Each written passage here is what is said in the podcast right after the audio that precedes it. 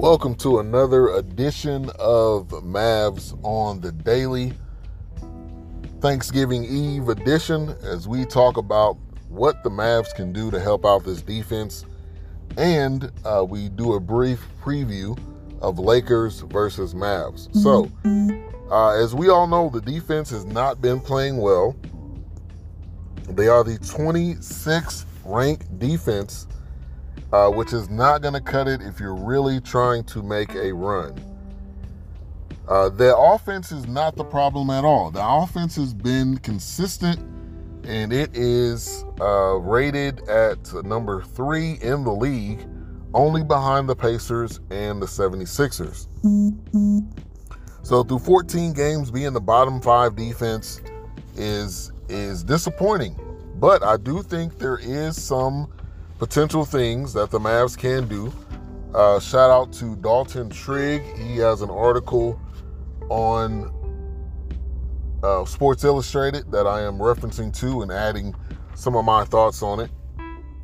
But uh, aside from making a big trade, you do have Olivier Max uh, Prosper, Omax. Uh, so you have the ability to use him. He hasn't been getting a lot of minutes Maxi Kleber is out.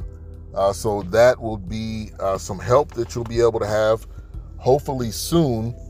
Uh, he's out for approximately two weeks.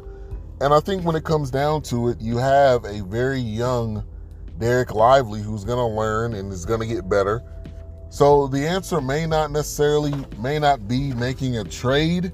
It may be, uh, we may just have to wait until we, uh, you know, get to a point where we can improve the the team that we have. Now, trades I think is is beneficial as well. I think that is something that we need to look at and something that we probably need to do, you know, uh, during the deadline. So if you look at a couple of players, we got the Raptors, uh, Pascal Siakam. We also have OG Anunoby, and uh, then we have Andre Drummond, which is another possibility. So when it comes down to it, I think the Mavs can definitely make uh, some improvements, and it may be a wait and see. But I think the current team that we currently have, obviously, they're going to have to play at their top, uh, especially against these top teams, and that's a perfect segue into tonight. Mavs are nine and five, Lakers are five and six. Five away games, Mavs are five and three, and Lakers at home are seven and one.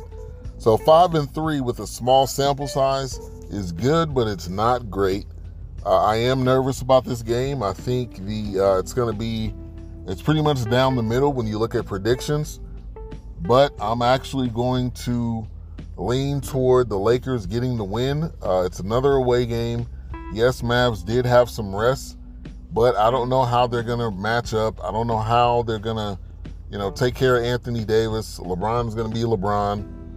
I do like the the exciting matchup though, with uh, Kyrie and Luka going up against this Lakers team. But I am uh, not very confident. So we'll see what happens. Happy Thanksgiving to you all. Uh, when it comes to this defense, I think they will get better, but it's going to take some development and we'll see what happens at the trade deadline. So, another episode of Mavs on the Daily brought to you by BS3 Network, and we'll see you guys after Thanksgiving. Peace.